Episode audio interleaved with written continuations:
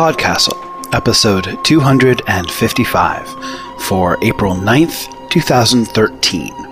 The Medicine Woman of Talking Rock by Pamela Rentz. Rated PG.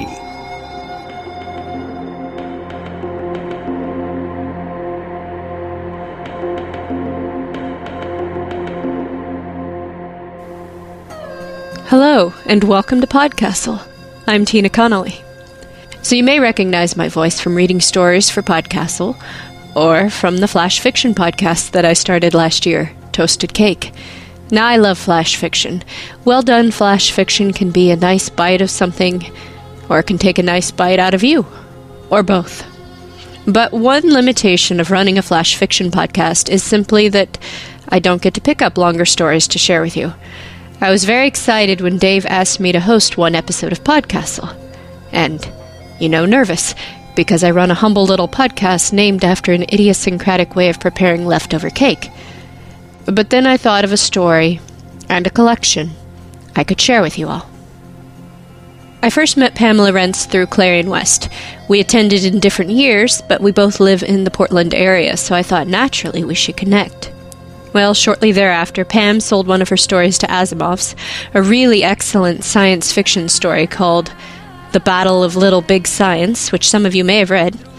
And cut to last year, she decided to bring out a collection of her work called Red Tape Stories from Indian Country.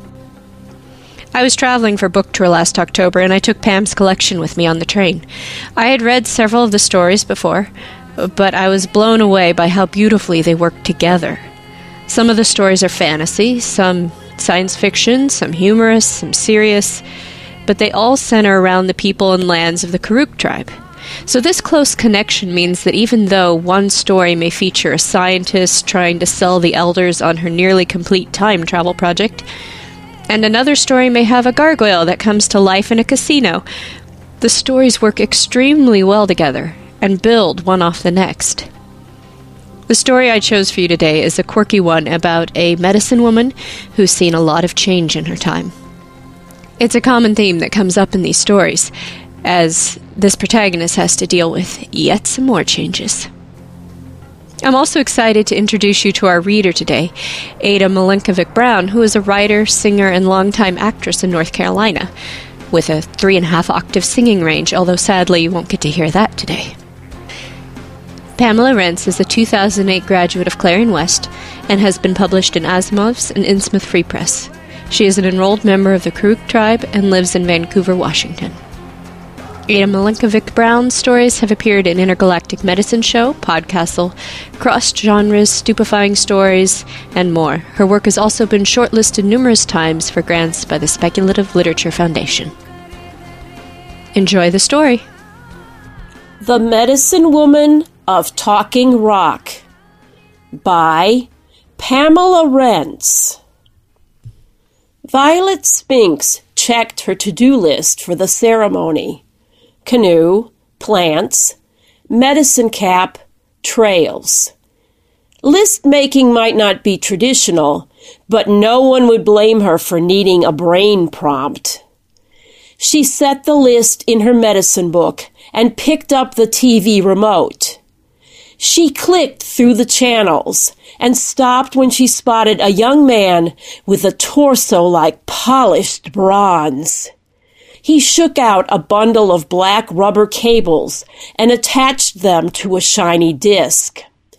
The camera zoomed in on his brawny arms and legs as they worked the cables with the disc spinning in the middle. He looked like he wrestled a spider. A notice on the screen said, three easy payments of $14.99 plus tax and shipping. The scene changed, and the muscle man helped a gray haired lady in pink sweatpants work the device while she smiled gratefully. If they ship him along with it, I'm buying, Violet said, one hand rubbing the soft spread of her belly, the other reaching for the phone. Then the air thickened and the faint smell of sugar pine floated into the room. Sure, now they get back to me. She hit the mute button and grabbed her medicine book. She flipped to the list of pending prayers and other requested spirit input. Besides the ceremony to do list, she had a remedy request for the ache in Luther Tripp's back, an offering for safe delivery of the McLord baby, and an inquiry on a couple of missing cats. She didn't have much hope for the cats. Wandering pets didn't last long in wildcat country. Her pen hovered over the list, but her mind remained a puzzling blank. Her eyes flicked back to the TV. She couldn't buy the gadget in the middle of a spiritual transmission, so she returned her focus to the spirits. Any day now. She tried squeezing her eyes shut and holding her breath. At last, an image twisted in some unlit corner of her mind, then flickered out again. The pine scent faded away. Whoa, she said. Wait a minute. Violet set the pen down and glanced up, as if whatever she'd missed could be found there in foggy images playing out on the ceiling. She had experienced the spirits as vague, playful, deceptive, and or mean. But they never stopped by without leaving a message. She checked her pulse and wondered if this was how they called her home. She jumped at tires crunching on gravel. She peeked out the window, moving the curtains as little as possible. Moosey's rig pulled into the driveway, towing an aluminum drift boat. From the front porch, she hollered, You lost or you come here on purpose? Yeah, yeah, good morning to you too. Moosey climbed out of the truck, his shiny black hair in a single braid down his back. In his younger days, Moosey had been a good looking Indian boy with strong legs. He still looked pretty good. But he had the belly of a guy who liked to eat his hamburgers three at a time. Betsy McLord find you? he asked. Her grandbaby show up? I guess, Moosey said. She's fired up about something. That woman is always fired up about something. Violet's gaze drifted back to the rig and froze on the drift boat. What's that thing? Roger is letting you use his boat. Moosey patted it on the side like it was a good dog. For what? Ceremony, Moosey said, avoiding her pointed look. What happened to the cedar canoe? Oh, Moosey said, as if it were no big deal. It got lost. What? Violet said, her voice rising a half octave. How do you lose a cedar canoe? You need three guys to move the thing. Dad let Williams take it downriver, Moosey said. Someone said there was otter pups. He loaned the ceremony boat, Violet said coming off the porch and marching right up to him. For baby otters? Well, he wasn't going to let the otters in the boat, Moosey said, shrinking back. Williams didn't tie it, and it floated away. It floated away? Violet remembered watching the medicine man cross the river in that boat when she was a girl. She'd sneak from the dance pit and crouch in the willow bushes to watch him come ashore. That nitwit! Violet peeked inside the boat. Three empty Coors cans and a Cheetos wrapper floated in an inch of filmy water. Everyone knows Williams is an idiot. I meant your dad, Violet said, backing away from the rank smell. Anyone search for it? It's gone, Moosey said. Look, the drift boat will work fine, and it's much easier to handle. Violet shot him a dark look.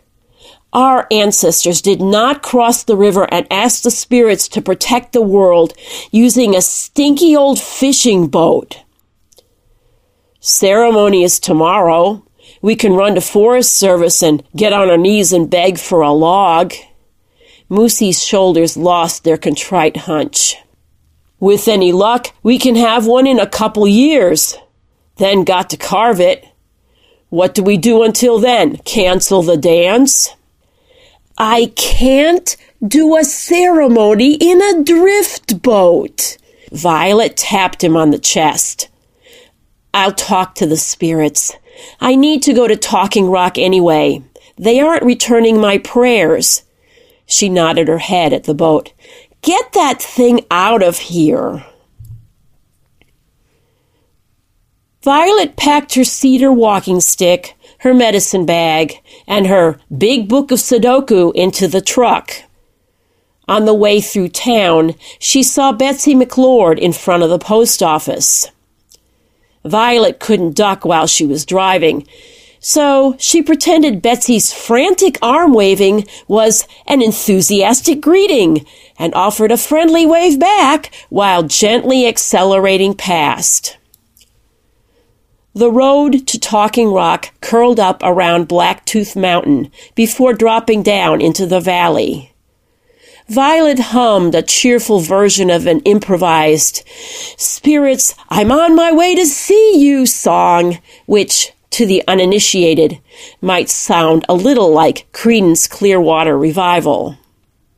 The best part of the drive happened as the road crested Lonesome Ridge and the view opened up as far as the eye could see, hazy blue layers of tree covered mountains stretched out in every direction.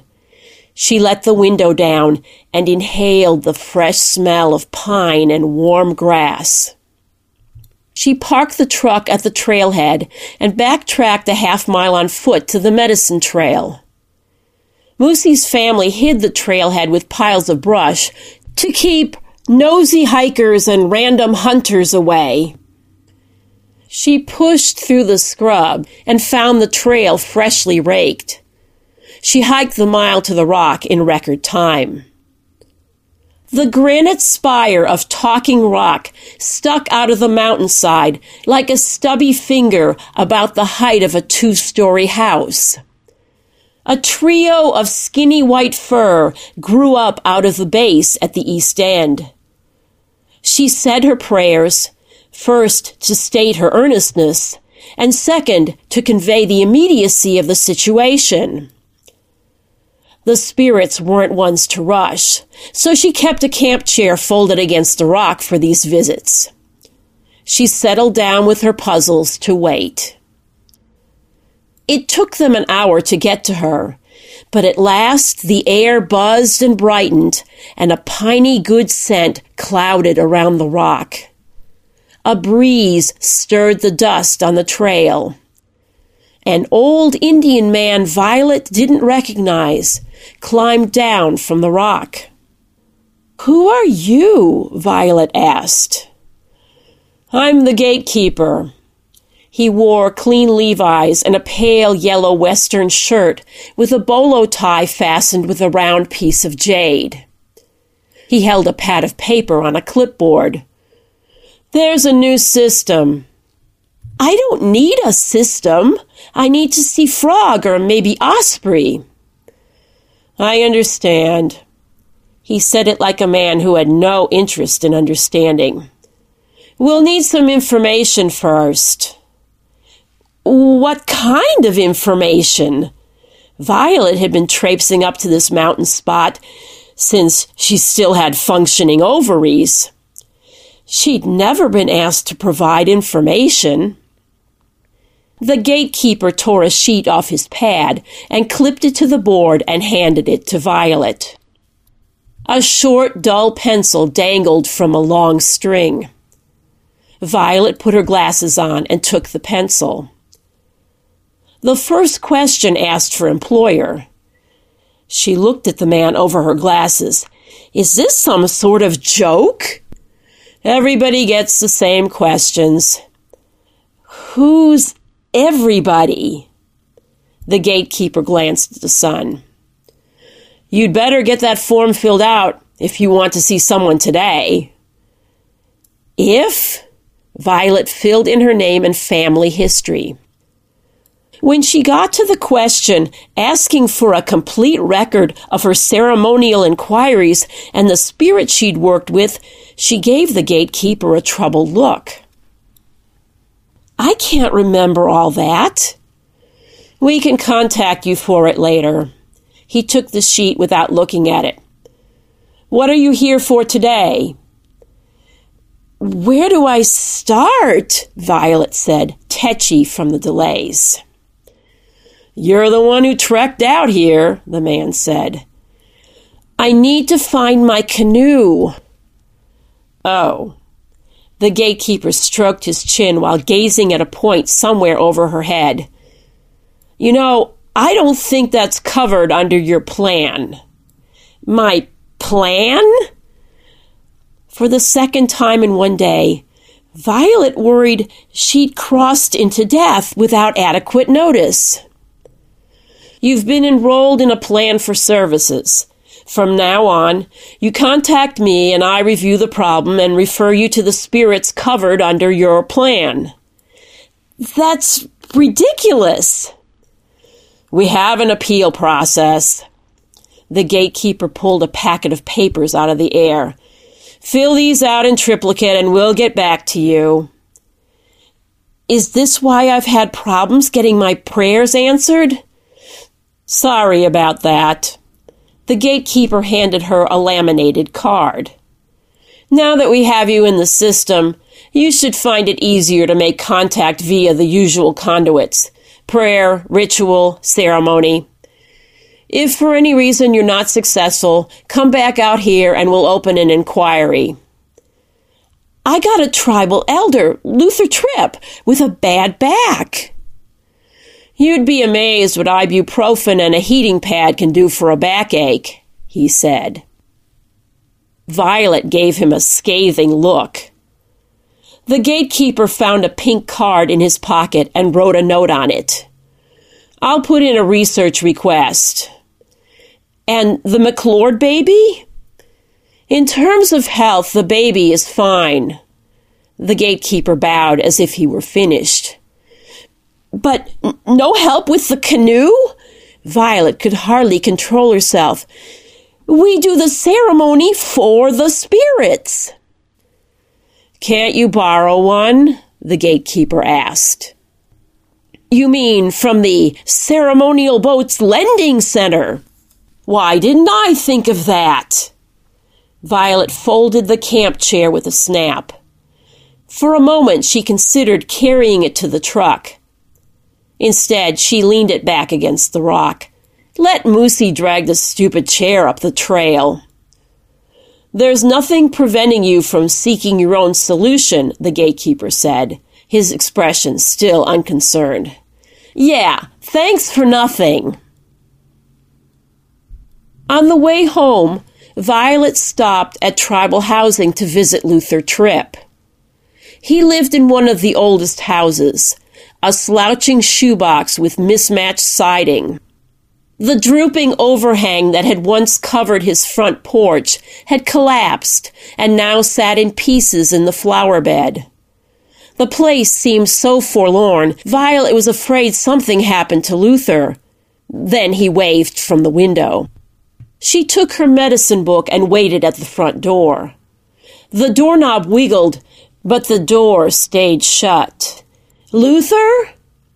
He said something, but it came out a muffled drone. Open up, Violet called. She pressed her ear against the door. More unrecognizable speech and a soft bump. Violet stepped into the flower bed and balanced on the porch debris to look in the window. Luther had both hands on the doorknob. Luther! She tapped on the filthy screen with her fingers. Luther tottered over to the window and gave her a wide smile. He pointed at his grin. You got your teeth fixed, Violet said. He nodded, smile intact, while he fiddled with the latch. He managed to scrape the window open a couple of inches.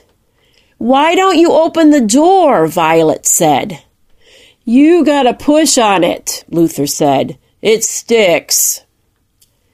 What if you need to get out of the house? Violet asked. Luther shrugged. Someone comes to get me. Violet carefully dismounted the jumble of wood and returned to the door. She placed both hands flat on it and gave it a good kick.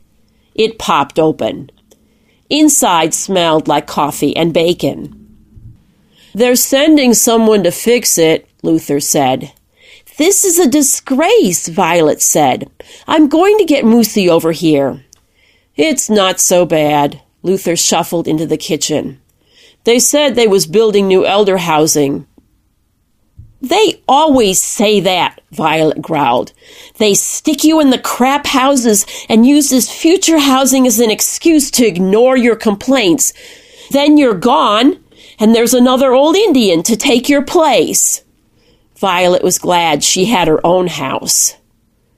Luther returned from the kitchen with a mug that said, World's Greatest Elder. Have some coffee.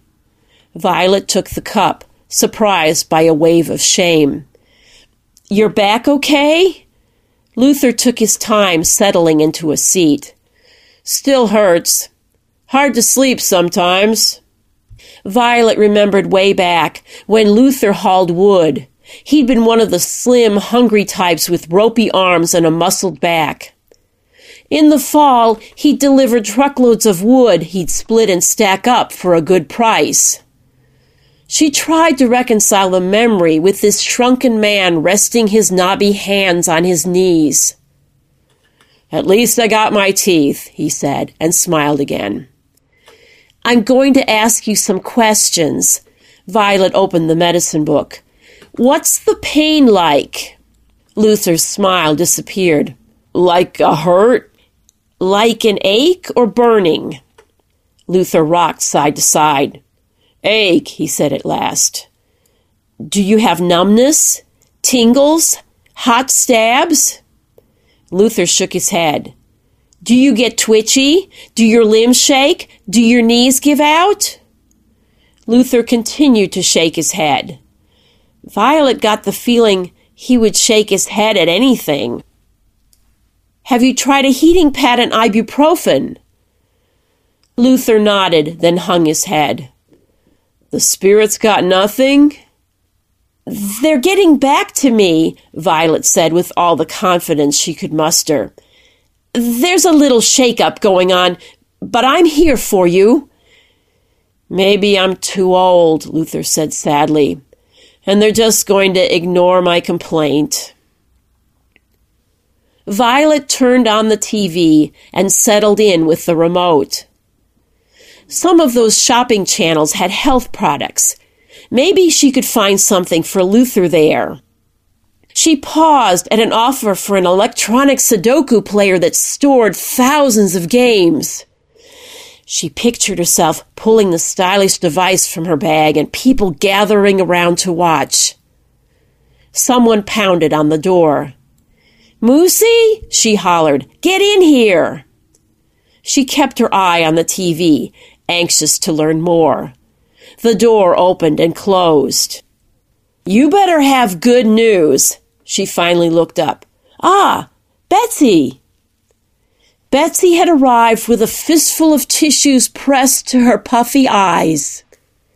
Betsy often showed up at Violet's front door, her face lined with concern over some matter she thought the medicine woman should address. Betsy sought comfort for everything from heavy rains to crumbling pie dough to junior high school basketball tournaments. This time she held a quart of dilly beans under each meaty arm, an unusually generous offering. Violet remembered the baby, but hadn't the gatekeeper said it was healthy? Okay now, Violet put the dilly beans on the kitchen table and reached an arm around the taller woman's shoulder. She guided Betsy to the couch and let her take her time. Betsy smiled and sniffled at the same time. She pulled a plastic photo wallet from her purse. My grandson! Congratulations, Violet said. She found her glasses and viewed a photo of an adorable red faced newborn. He's a hairy one. I know, Betsy said, her voice wavering. Violet went to the kitchen and poured apple juice into jam jars and put some pretzels in a bowl. When she returned, Betsy was still gazing at the photo. Eight pounds, seven ounces, twenty-two inches long. She pushed the photos at Violet. Violet flipped through a half dozen shots of the same puckered round face and tiny curled fingers. Betsy covered her face with her hands. Poor little guy! Could the gatekeeper have made a mistake? Violet could put together a healing dance in a day. She knew which dance families she would invite, which prayers and songs they would use. She envisioned herself next to the newborn in the dance house. She'd toss fistfuls of fragrant kishwoof on the fire. She'd deal with that damn gatekeeper. She'd fill out his forms. She'd figure out how to go over his head, whatever it took to make it right. She massaged Betsy's back with a soothing touch. This is an Indian baby, Betsy said. I know what he is, Violet said, losing patience with Betsy's reluctance to offer details. Tell me what's wrong. They named him Shane, Betsy said, her voice cracking on the last word. Violet's hand froze on Betsy's back. What's wrong with that? Shane is the cowboy name. Betsy buried her face in Violet's shoulder. Violet pushed her away. What should they have named him? I don't know, Betsy said. My brother's name was Chester. Chester, the adorable Indian baby, warrior leader of his people? Violet gave her a hard look. You don't understand, Betsy said, wiping away the last of the tears. We need to do something. This isn't covered under your plan, Violet said. Violet prepared for ceremony in the traditional way. She fasted. She bathed in the river. She wandered the spirit trails, singing her songs and collecting her tools. At home, she tied bundles of bear grass, hazel, and black root to carry to the ceremony. On the trail, she sensed a fattening in the air and got a whiff of sugar pine and then a clear vision for Luther's bad back. He needed daily dips in the river and regular applications of deerberry salve. She would add that to the purchase information for the memory foam mattress she'd seen on TV. Moosey picked her up at dusk and took her to the river. They launched at the traditional crossing, putting the drift boat in the water across from the dance grounds. Violet sat in the front, her bundle on her lap. Moosey rowed with strong, smooth strokes. On the other side of the river, she could see light from the fire at the dance circle in the space between the trees. To either side, the river rippled quietly with the spirits guiding them. Violet had to admit the boat did handle better.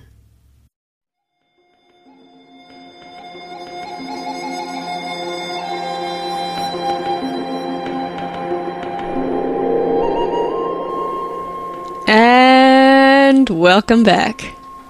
Ah, I'm so excited to finally get to do that. Feedback this week is for Podcastle episode number 249 by Cory Skerry, read by Graham Dunlop. Like so many of Cory's stories, the story is beautiful and dark. Besides a round of course in the forums for Graham's excellent narration, There was some interesting discussion about whether or not this story is actually about cancer. Fire Turtle says, I was really happy when the demon looked like a demon because I'm really sick of cancer and I didn't want it muddying up my fantasy universe. I work in the medical field. I think the world building was excellent, and I love the vivid descriptions of the various ecological regions on the slopes of the mountain. I love a story that is an experience. The inner world of the narrator was rich and vivid, the world was rich and vivid, and the secondary characters all felt authentic. Denuli also has a comment on the vividness, adding, I was driving home yesterday evening and listening as our hero excises the demon from his gut. My face must have been twisted in some grimace because I caught more than one of my fellow commuters glancing sideways at me. Excellent description and narration there. Creepy, gross, and so very cool. Thank you for these comments and discussion. You can let us know your thoughts on the stories by visiting forum.escapeartists.net. And if you like the fantastic work that Dave Thompson, Anna Schwind, and Lucky and Peter Wood bring to you every week, then please consider visiting podcastle.org and making a donation. Every single cent goes to paying the Podcastle authors and keeping Podcastle going so that they can bring you the best in fantasy fiction week after week. You'd like for Dave to be pleasantly surprised when he returns, right? Well, that was our show for this week. We do hope you enjoyed it. On behalf of everyone here at Podcastle, thank you so much for letting us share another story with you, and thank you for letting me come do it. Podcastle will be back next week with another fantastic story. Until then, this is Tina Connolly for Podcastle, reminding you to always read the fine print on your plan. Podcastle is a production of Escape Artists Incorporated and is distributed on a Creative Commons Attribution Non Commercial No Derivatives license. Share it, but don't change it or sell it. Our theme music is by Shiva in Exile. You can find them at magnatune.com. And if you like science fiction or horror, be sure to visit our sister podcasts, Escape Pod and Pseudopod. And if you enjoyed this episode, tell a friend, or post to your blog about it, or consider donating via the PayPal link on our site.